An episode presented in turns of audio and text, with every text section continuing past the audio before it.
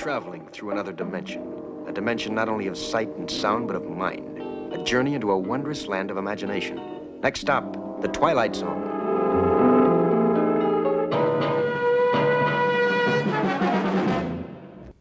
Are you on?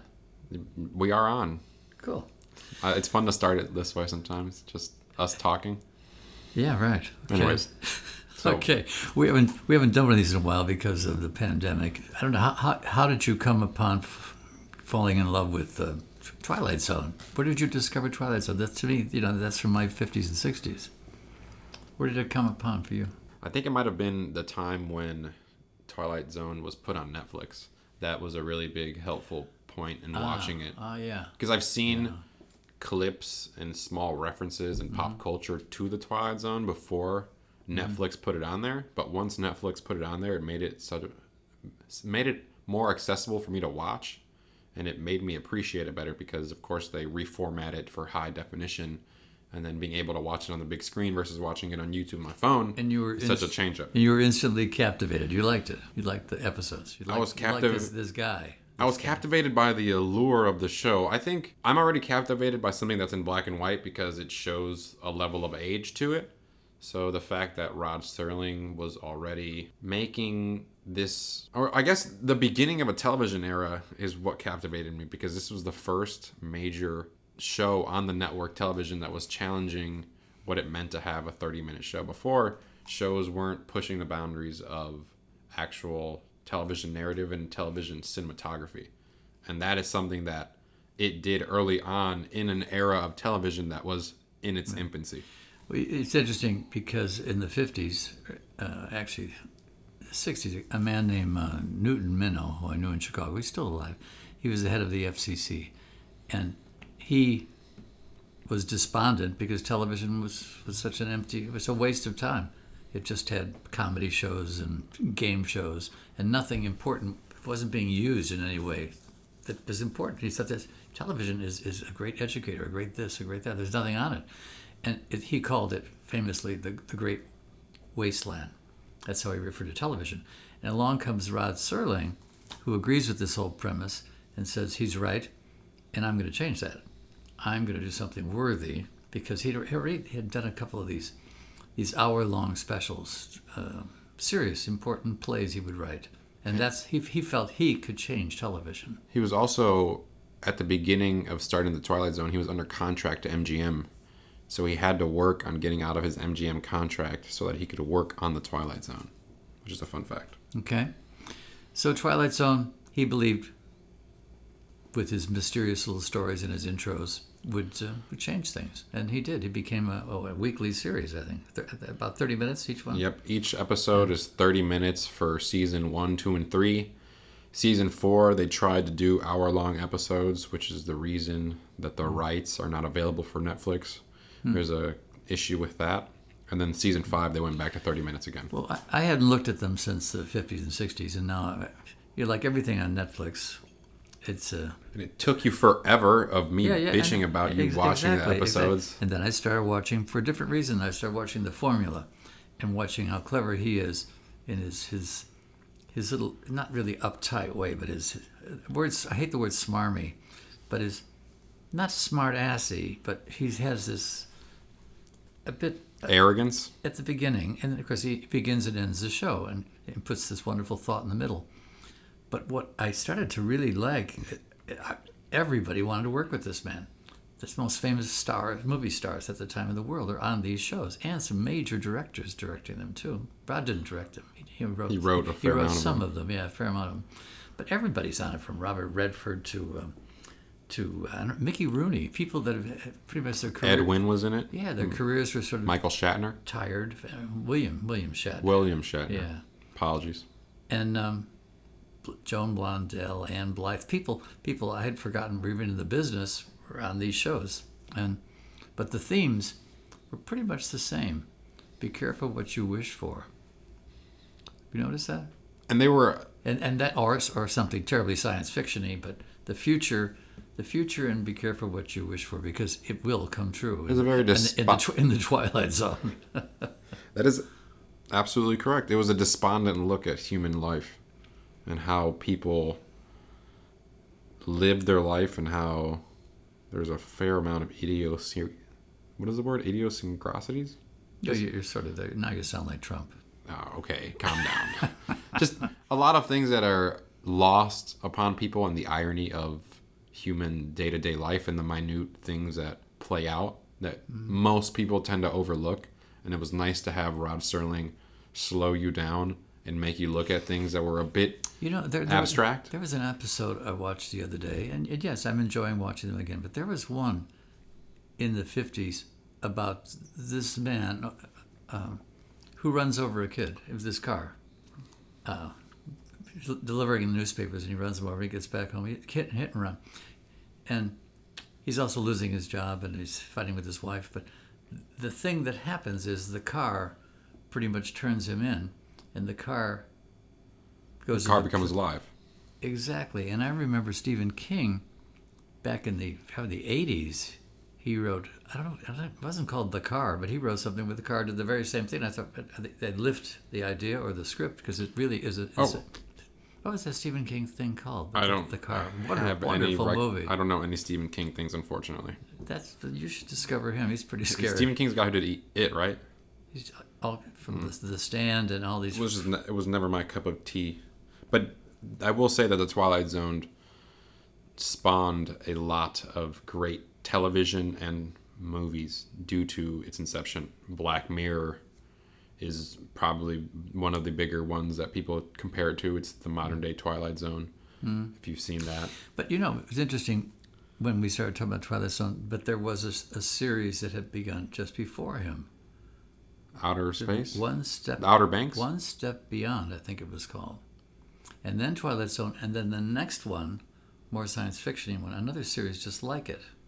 So there became three at the same time. But it never became as culturally relevant as the Twilight Zone because if you look back on the That- Twilight that's Zone, absolutely true. we could talk about how there are certain episodes that stand out within American culture. The pig nose episode, where the woman is yeah, a normal human, but everyone else has pig noses, so Mm-hmm. your subjective view of beauty. The one with William Shatner, where he's on the plane and things are there's right. like the, like a, the terror at the 10 monster, at ten thousand feet or something like that. ha- whatever. just having a pill withdrawal. yeah, yeah. That's that's Um, really strong. He's, I- he, my- he is terrific. My favorite episode, I think, or one of my favorite episodes, is the last episode of season one, which is the writers' episode, where the wife comes upon her husband in her house or in their house. He, she sees him with a woman from outside, and she comes inside, and he, she's like, "Where's, where's the girl?" And he shows her that everything that he creates, he can write it out, and it'll become a thing. right. So he wrote this mistress, and she basically became alive in front of his wife. And his wife didn't believe him for an endless amount of time. And then at the end of the episode, he shows his wife that he created her. Because the way that he shows these creations mm-hmm. is by writing the piece of paper, and then if he to get rid of them, he throws them in the fire and they disappear. Cool. So he, Do you, do you know who was in that show, that particular episode? I have not an idea, but Okay. it's my favorite episode because I remember watching it, and of course, being a writer, Yeah. you kind of it's like a little hinkling of oh that's an interesting concept to explore I've been watching uh, a few of them, and, and, and one haunts me with Mickey Rooney as an older man. season five i don't know what episode but i know what you're talking he, about he was a jockey, a jockey that was washed up, a horse, you know, in the horse racing game. Ideally, like his career? Because he threw too many games and they, they banned him from the track. And he's, he's home washed up, and all he wants is to become big, to become big again. So he keeps wishing this until he sees himself in the mirror talking to himself. And the guy says, Well, what is it you want? I said, I want to be big. I want to be big again. Of course, wishing for such a thing, they make him big. And of course, he gets bigger and bigger and bigger to the point where he can't, he can't even ride the jockey he can't even be in his house because the he's horse, I outgrown. guess. He's outgrown the house. He's physically, as they build the set smaller, he gets bigger and bigger. And then he gets the phone call, which he can barely lift the phone because he's too big and the phone's too tiny, saying, "We're taking you back. We're start your career all over again, and it's going to be wonderful." Except he's so big he can't leave the house. The irony of that kind of thing. i haven't seen that episode yet but i know exactly which one you're talking about Yeah, and that, that one the other day uh, of you haven't seen the Stepford Wives, but uh, there's one very many of them are similar to the Stepford Wives. So he he spun a lot of ideas, Rod Serling, that people have latched onto. Um, One with uh, Ann Blyth. It was called, it was called the, the Queen of the Nile. Did you have to see that one, The Queen of the Nile? I Have not. Where she is an ageless movie star. You pull out all these m- movies that are so eclectic, and then I'm like, no, I haven't seen them, and then I look like an asshole. Well, you are an asshole. Well- what can I say? I mean, remember, remember, I'm the, I'm the, I'm the know-it-all. Also, don't I'm, I- the, I'm the know-it-all smartass. Also, remember? don't agree with me on the episode now because you're talking with these bastards. I remember you were telling me at one point, oh, the Twilight Zone is kind of repetitive. Uh, you know how Yes, long it took? It's, it's a formula, yes. Yeah, but you know how much that show created in terms of pop culture and actual artistic development for other people. Absolutely. I don't agree. I don't disagree. Yeah, and now you get on here, you're like, oh yeah, this is so good, and I'm like, oh well, okay, we'll take my position then. Cool. Know, gr- grow up. grow up and become as, Uh, as jaded as I am. I will say I'm happy that you did take the time to watch the episodes again because I took all over again. they were they are such a nice reminder of what it is to have these old shows in these I- new okay, times. I watched one the other day that, that really was very clever and very disturbing, and it comes upon like Stepford Wives and such. And yeah, and the major directors did some of these. Don Siegel, who did one of my favorite films, Invasion of the Body Snatchers, he did a couple of these episodes of Twilight Zones. But this one was called You Look Just Like Number 12. Did you happen to see that? And it's a mother taking her daughter to this place where everybody's beautiful. Uh, the mother's beautiful. Everyone looks exactly the same. And she's taking him to the place where you become to look exactly like all these other people, and you are universally happy and perfect. And the daughter, who's sort of homely, says, I don't want to do this, mother. She said, But yes.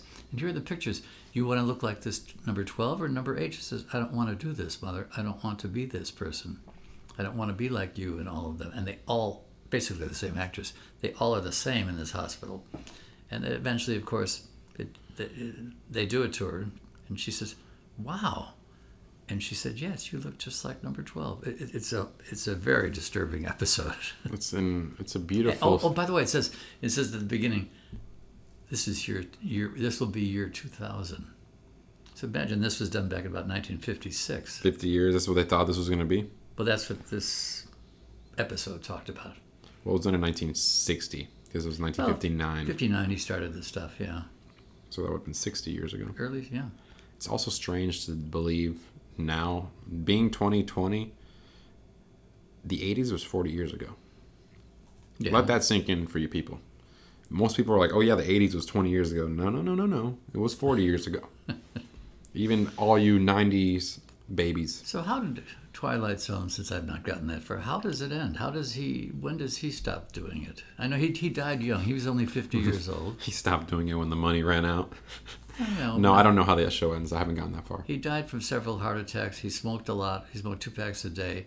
He didn't die from smoking. He died from the heart attacks. I will say that it uh, probably doesn't have much of a conclusion because So did he do it to the day he died? Is what I'm wondering. every episode was a standalone episode. So the last episode more than likely wasn't anything overtly different I'm than what they'd been doing. What, what year he might have. oh, what it ended stopped- it? stopped- 1963 Oh, really? or 64. It took because Okay, there's so five. He was on for five years then. there's five seasons, Okay, very good. and each season has. Well, at least the four seasons have at least 30 episodes. Interesting. And now today, what do we have like this?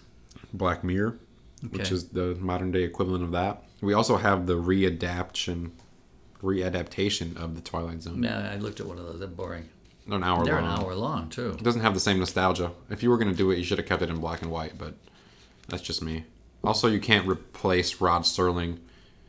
He is the Twilight Zone. Every time he comes on and starts talking in the middle of the night, you're just like, okay. Well, the clever the clever part, if you watch, if you continually watch them and you binge watch them like I've been doing, he has this little smile as he as he says, "The Twilight Zone." You got to study the way he says "Twilight Zone." It's really cool because he ends his the he when he ends the show with Twilight Zone, he has a bit of a smirk as he's saying it. But at the beginning, he's much more serious about you're welcoming you to the Twilight Zone. Yeah, because he started toying with people. He he knew what he had. Exactly. At first, he was Yeah. just being serious and making a point, but at, at to a certain extent, at, you, the can end, only, he's got this smirk. you can only make a point so many times before the irony gets lost on people. Yeah.